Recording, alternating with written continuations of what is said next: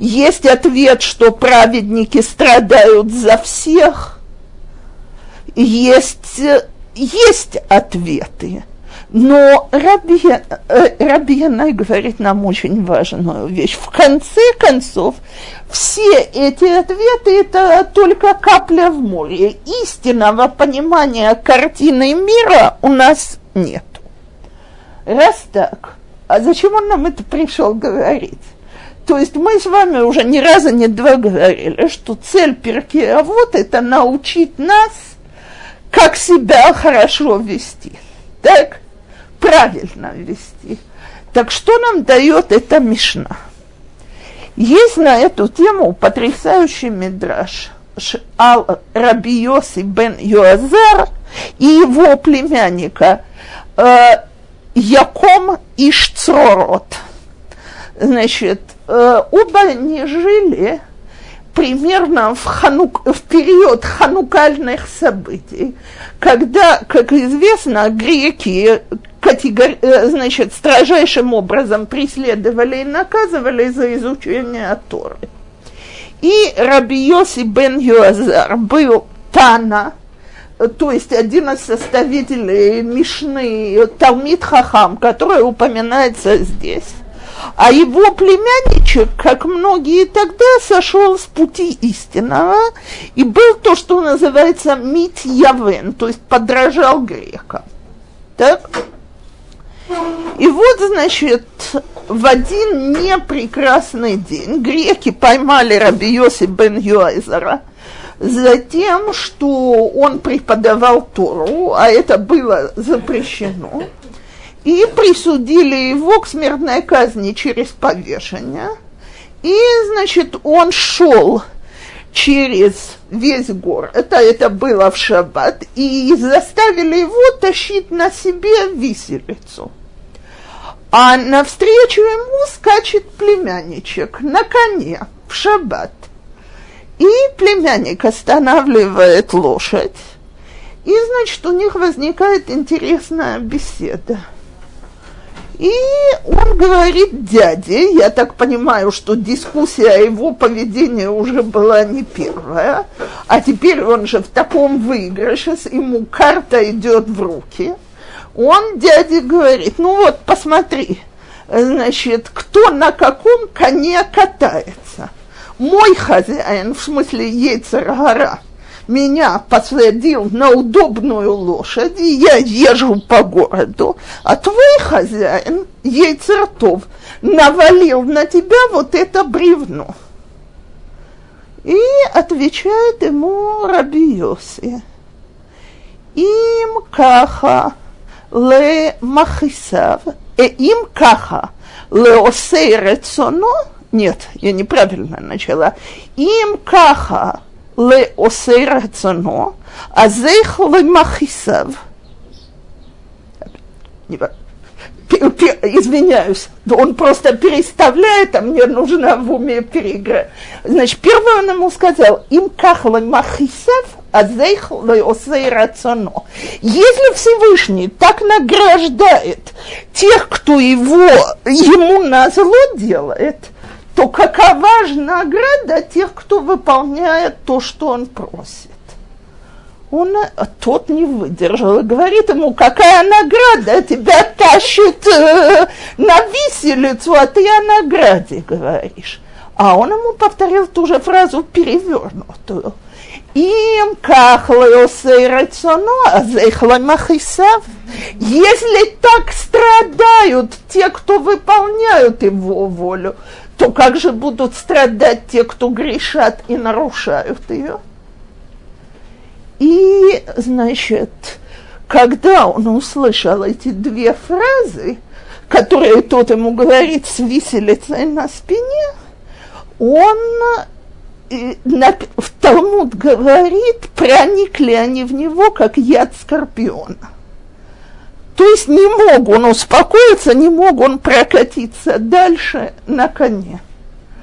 Вернулся домой – и, значит, написано, что он сам себя приговорил за все грехи, сам в себе выполнил все четыре метод Бейдин, которые искупают все грехи. Я не помню там точное описание, повесился над костром, что-то такое. Но, значит, так вот, когда... Э, согласна, согласна, но есть продолжение этой истории, что когда, значит, они шли дальше, и раздался страшный гром с небес. Раби Йоси бен Юэзер остановился и сказал, на, все-таки он меня опередил по дороге в Ганеден на минуточку. То есть, давайте разберем всю эту историю, потому что Мидраш потрясающий, так сказать, тем, что он нас учит. Я вопрос слышала очень хорошо. Первым делом, что, сказал, что говорил Яком Иштрот? Якум Иштрот видел положение на этом свете. И он ему говорит, на этом свете ты проиграл по всем статьям. Так тебя сейчас повесят, а я наслаждаюсь жизнью. А отвечает ему Раби Йоси бен Юэзер, в том-то и дело, что я не верю, что жизнь кончается в этом мире. А раз жизнь не кончается в этом мире, тогда, если ты в этом мире так легко и хорошо живешь, когда ты грешил, и Бог тебе все-таки давал здесь легкую и хорошую жизнь, то что же ждет меня, какова истинная награда? Ле олама эмет? Так? Когда когда, э, значит, он ему говорит, ну какая же это награда, вот эти страдания, как же можно сказать, он ему опять говорит то же самое. Да ты пойми, все эти страдания, они минутные. Минутные, если мы возьмем вечность. Так? Что значит минутные? А что такое вся наша жизнь? Мы, нам, знаете, все, кто здесь моего возраста или старше меня, согласятся, что годы начинают бежать очень-очень быстро. И сама не замечаешь, бум, а колокольчик уже очень звонит в ушах. Так, э, или, как говорила недавно моя 19-летняя дочка, что такое творится раньше, от одного дня рождения до другого дня рождения проходил целый год, а теперь проходит только год. Это уже и вы, молоденькие, чувствуете. То есть время бежит. И все, что нам здесь кажется так ценно, у нас уже наступает даже здесь переоценка ценностей. Я, по-моему, когда-то рассказывала здесь, но большая часть публики поменялась, так я себе позволю. Я в жизни не забуду, как мы были в доме богатого родственника моего мужа, который был совершенно одиноким человеком, то есть у него там сестры, братья были, но семьи не было. Мы были в день его смерти. И вот когда я посмотрела, как люди начали копаться в его вещах, кто-то уже приоткрывал шкафчик с серебром, который там стоял, кто-то проверял деньги. Что, где остались, слушайте, вернулись с похорон, тело еще не остыло, как говорят. На все это посмотрела и сказала, спасибо, не надо, ничего не хочу оставлять, мне так хорошо. Так, потому что, ну да, для чего? Э, и другое, что я из этого дома запомнила, ужасно. Значит, там, когда в поисках всего копались, открыли ящик. И вот такая коробка лекарств лежала. то и это, и пятое, и десятое. А в конце концов человек задохнулся от приступа астмы. То есть даже эти лекарства не помогли. Так, так вот, с одной стороны, богатый был, очень-очень. А с другой стороны, что за жизнь была и кому он это все оставил. Так вот, что говорит Раби Йоси бен Йозер? Он ему говорит, если ты думаешь, что вот это вот сахар, то, то награда, которая ждет меня, она больше, чем ты получаешь на этом свете. Если ты думаешь, как я страдаю, то подумай, как ты будешь страдать за свои поступки. Мои страдания, они на короткий срок, твои страдания, так сказать, они измеряются Всевышним другими сроками. И теперь вопрос о самоубийстве. Я уже несколько раз видела в некоторых местах, что когда это происходит, так сказать, от того, что человек не знает, как искупить свои грехи, и э, он решается на самоубийство как последний путь установить стену между собой и грехом – то это не воспринимается как самоубийство. Пример, который могу привести из другого места, как раз на этой неделе читала совершенно жуткую историю, как э, Раби Йосеф Хайм Зоненфельд, значит, к нему обратились с страшным вопросом, что кто-то в Старом Иерусалиме покончил с собой. Очень уважаемый человек – и, значит, не, не хоронят же самоубийц, э, как обычно, есть э, часть на кладбище. И пришли к нему Хевре Кадыша говорят, сто процентов самоубийства, все следы. Значит, а тот был очень уважаемым человеком, где его хоронить. Йосеф Хамзонфельд пошел в квартиру и искал, искал, пока не нашел э, завещание. А в завещании была э, описана совершенно жуткая история, что тот, когда был мальчиком, значит, в Иерусалиме э, единственная больница, которая была в городе, это была больница э, миссиона, миссионерская больница. И рабаным дали строжайший запрет лечиться там и пользоваться их услугами. Так вот, отец этого человека, когда он еще, когда этот самоубийца еще был мальчиком, он заболел тифом. И отец в отчаянии от состояния ребенка, который был единственный сын, переступил запрет рабаным и принес его туда. И две недели, за две недели его там вылечили, но, как он пишет, на всю жизнь у него осталось желание креститься. И настолько повлияло на душу две недели пребывания среди всего этого в детском возрасте, так пока он же в этом завещании написал, что пока он был молодой, он ходил молиться, он был занят учением Торы, он делал все на свете, что он только мог. И, значит, это от него отходило. А теперь, когда он стареет и чувствует, что у него сил нет, то он боится, как бы он не закончил тем, что он в конце концов крестится, и не дай бог кому-то перетерпеть такое испытание.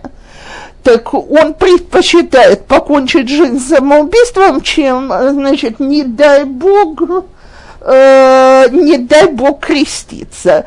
И э, Раби Йосеф Хайм Зоненвельд велел сделать обычные похороны, никому не рассказывать эту историю, и созвать народ на похороны, и отдать ему всю положенную ему честь и уважение. Когда это было?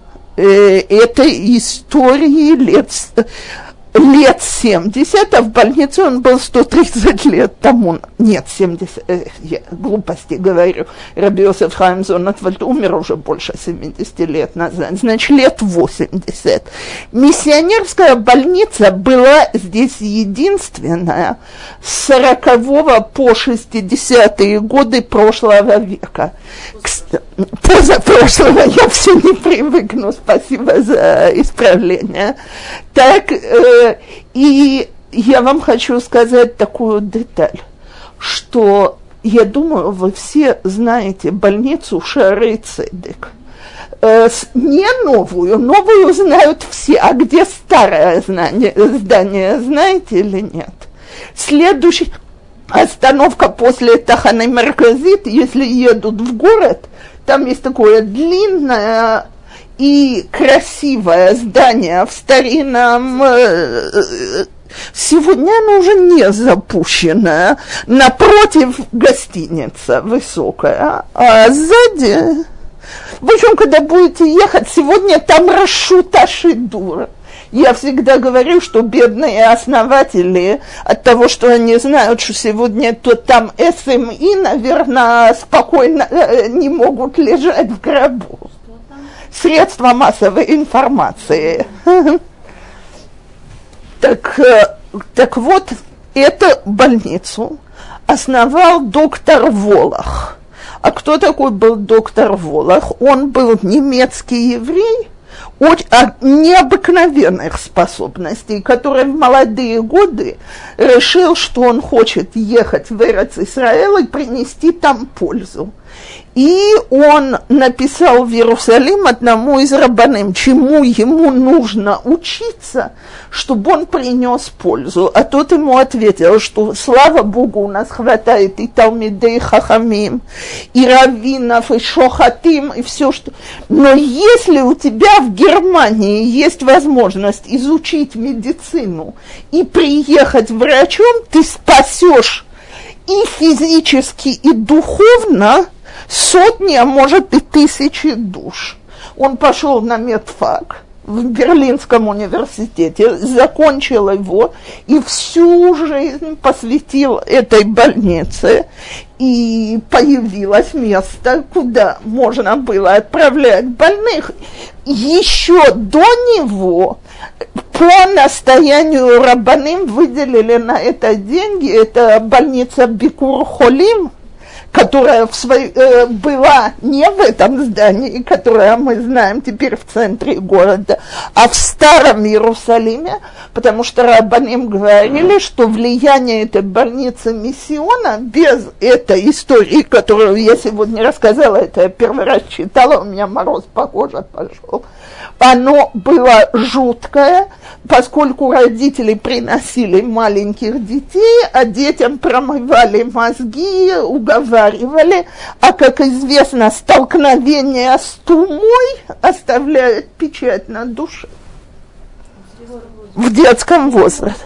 Э, привели еще одну крохотную историю, которая была с молодым парнем Бахур Ешива, который пришел к своему Рош Ешива и говорит, что, слушайте, у меня вот такие вот дикие мысли проскальзывают, креститься или не креститься.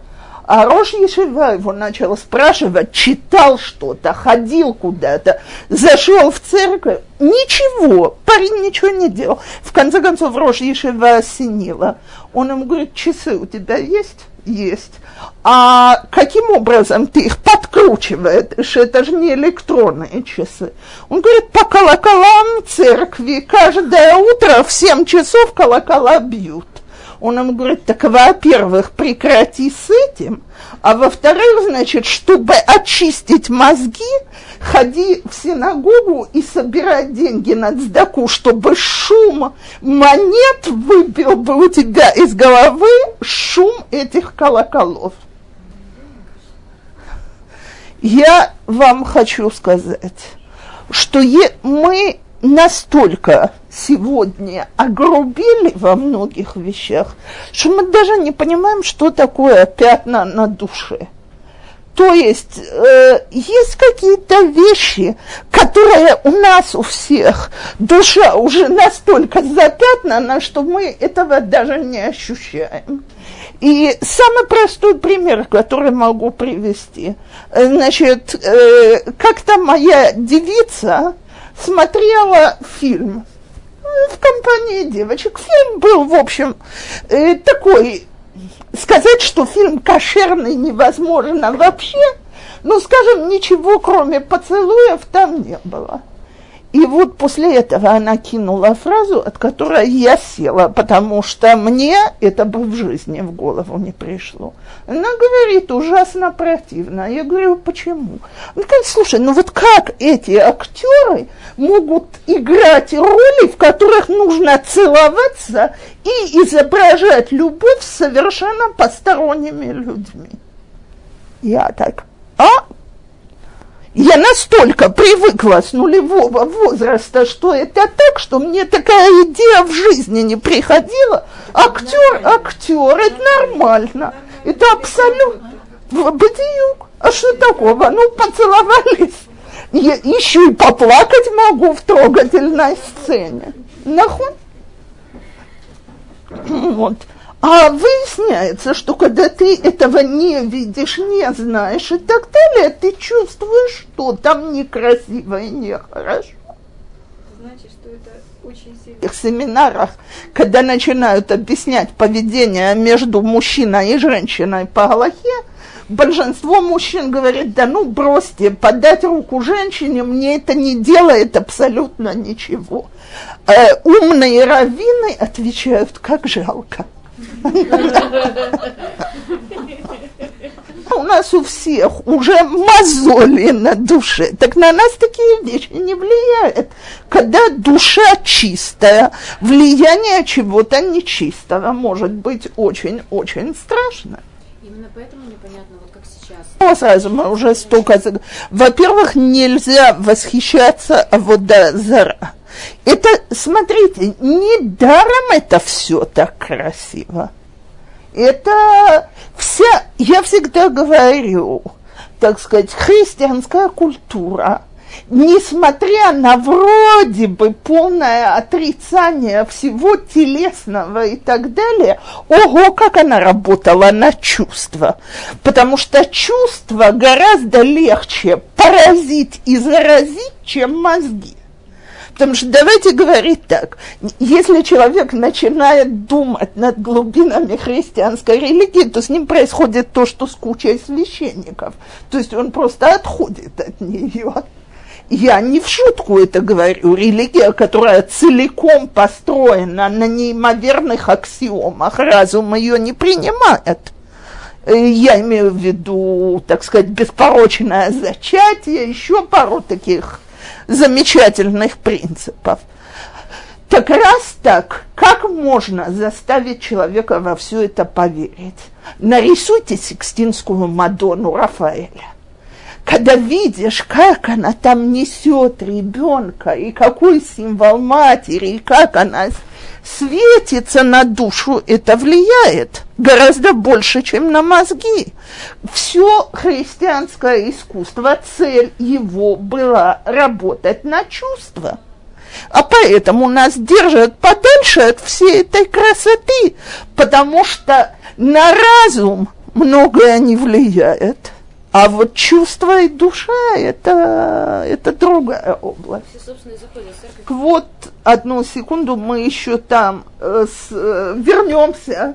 Мы оторвались от Мидраша. Так вот, когда человек совершает самоубийство, потому что чувствует, что нет у него другого пути остановить себя от греха, то, так сказать, Всевышний это рассматривает не как самоубийство, а как полнейшее раскаяние. И это то, что сказал Раби Йоси бен Юэзер, он меня опередил по дороге в райский сад. Вот именно. И вот эта история, собственно говоря, ее цель, как, э, объясняет нам, зачем эта Мишна здесь в перке а вот. То есть, если мы будем смотреть только поверхностными глазами на страдания праведников и на легкую жизнь злодеев, тогда человек себе говорит, не дай Бог, лид ден велит даян, нету суда и нету судьи, так? То есть, это что ж за суд такой, если я стараюсь и получаю э, наказание, а он, наоборот, грешит и получает награду. Приходит Мишна и говорит, это выше нашего понимания, потому что мы говорим про мир вечный, Поэтому давайте с самого начала поймем, что мы не понимаем всего объема мира. Мы видим только маленький кусочек, а пытаемся судить по всему. И я еще раз, э, э, я предполагаю, что кроме Йоховит вряд ли кто-то от меня слышал, может, Вера тоже. Есть потрясающее совершенно э, э, потрясающее объяснение Рава Соловейчика в его книге Алачува вот этого вот нашего непонимания. Он говорит такую вещь, что когда, э, значит, мы пытаемся понять, по крохотному отрывку нашей жизни, справедливость в мире, несправедливость в мире, мы напоминаем человека, который стоит за стеной э, Нью-Йоркского метрополитен арт-музеум и смотрим на задники гобленов выставлены там э, самые крупные гобелены, которые в мире есть. И, значит, как известно всем, кто хоть раз вышивал гобелен, сзади это не, нет совсем произведения искусства. Узелок тут, узелок там, здесь запахнули нитку, здесь намешано, ничего красивого нет. Так он стоит, смотрит через окно и говорит, какой дурак выставил это в музее. А ему говорят, родненькие, ты не туда смотришь, ты смотришь на задник, заплати э, билет и зайди в музей и посмотри на настоящую картину.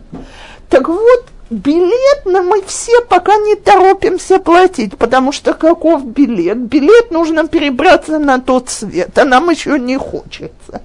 Так, вот. Только там, когда мы зайдем в музей, мы увидим полную картину. Э, то есть э, мы поймем, как это выглядит со всеми узелками сзади, со всем, что нам не нравится. А пока что мы, поскольку мы не просимся еще в музей, то давайте помнить, что мы видим задник. Я его, когда прочитала, я его девочкой прочитала, мы это в Михале когда-то учили, и я забыть это не могу. У меня это настолько осталось.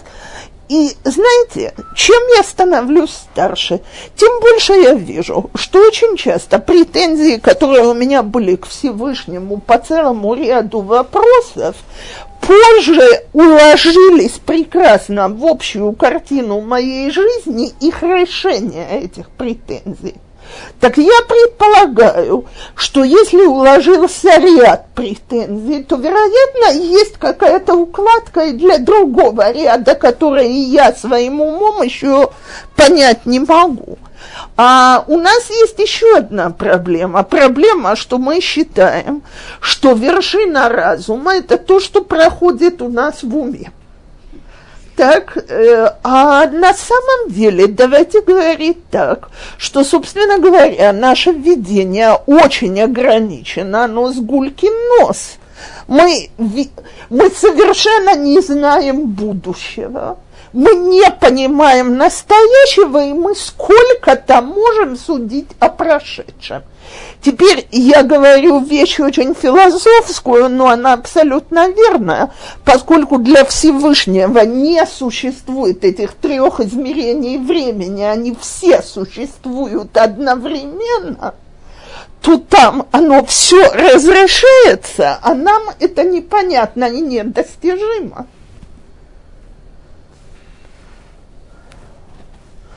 То, а теперь спрашивается, чего же увязали вот такую вот философскую мишну и концовку?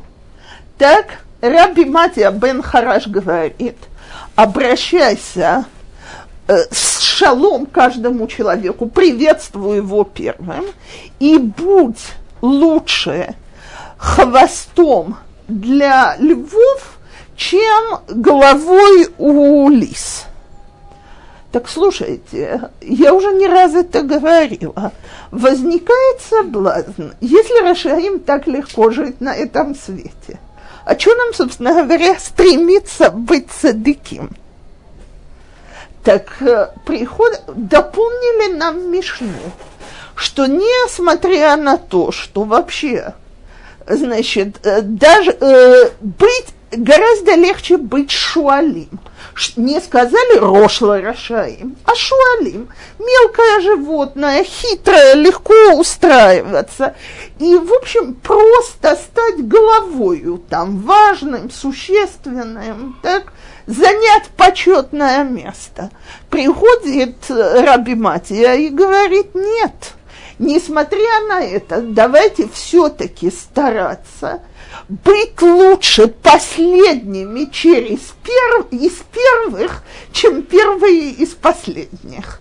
Так, то есть давайте, несмотря на то, что положение цадыкима обязывает, и несмотря на то, что быть львом трудно, так, э, лучше мы все-таки будем такие, чем наоборот. А раз так, то зачем та часть, которую я читала, в Магдим Бешалом Коладам, она уже вообще не... Так, и это не значит, что если ты стремишься быть хорошим, праведным и так далее, ты можешь презирать кого-то, кто не такой. Наоборот – часть твоего стремления быть хорошим и праведным – это полное уважение всякому человеку, которое ты должен оказывать. И я вам, по-моему, уже цитировала из Герета Рамбана, это письмо Рамбана сыну, которое меня всегда потрясает по новой, там, значит, написано в такой форме. Всегда думай про каждого человека, что он лучше тебя – Потому что нельзя такие Любой сидур можно нам попросить. Только я все еще стесняюсь одевать свои очки на публике, но придется себя приучить. То, так вот, читаю. Велахен эфареш леха, эх титнагек бимидат анавала алайхат батамит и вот я тебе объясню, как всегда быть скромным. Кол двореха и юбнахат. Все, что ты говоришь, говори спокойным тоном. Вырошха кафуф и пригни голову, не имеется в виду, что нужно ходить сгорбленным, а, так сказать, фигурально пригни голову. Вейнеха лемата лаарец, то есть и ты смотри глазами вниз, а сердце подыми, э, подыми кверху. Так, выкола Адам, и е гадол мимха и каждый человек пусть будет больше тебя в твоих глазах. И машир в им Хахам, Алейх Алейх Если он богатый и умный, тогда ты его должен уважать. В им Раши Евата Ашир Мимену. Если он будет бедный, а ты богаче его, Оши Ата э, Хахам Мимену. Хашов блипха, ки ата хаяв мимено, в им вегу закай мимха. Если ты видишь, что он богаче тебя, или что, э, что ты богаче его, или что ты умнее его. Думай про себя, что ты более виноватый и грешный, чем он. Что если он грешит, он делает это случайно, «Ватам мезид бехол маасеха в вемахшевотеха», а ты ты, он это пишет сыну, то есть кто его сын, Талмит Хахам, который учился. Так ты, если ты на своем уровне грешишь, так это нарочно. Так слушайте, что нам это говорит про каждого? Что когда мы встречаемся с человеком, и мы уже достигли определенного уровня, и мы себе делаем, какие мы молодцы, мы уже почти рошлый райот, головы льва, а не хвосты им, так кто он, за что нам его уважать, приходит Мишна, приходит Рамбан и говорит, ребята, это далеко не так. Приходит Мишна и говорит, извольте уважать его. Потому что если мы что-то имеем, то большей частью, потому что Всевышний нам это дал. Так? А если у нас больше, чем у него каких-то прекрасных качеств, как нам кажется, то он не виноват. Он это делает большой гек случайно, он еще не знает, не научился, не добрал, а нас уже учили. Мне тут недавно у меня была какая-то очень неприятная ситуация, и человек мне сказал, не ждал я это от дочери вашего отца. Я не уверена, что я была согласна с его оценкой событий, но, так сказать, ничего более тяжелого человек мне сказать не мог, э, потому что я действительно знаю, что с меня спрос другой из-за, из того, что мне дали другое воспитание, скажем так. Так вот, наша Мишна нам это говорит – знайте, что быть садыким на этом свете трудно. Никто не обещает вам веселую и легкую жизнь. И мы даже не понимаем, почему садыким так трудно. Тем не менее, выбирайте пути праведные и старайтесь быть из лучших, насколько вы можете, но не теряйте уважения к окружающим. То, я думаю,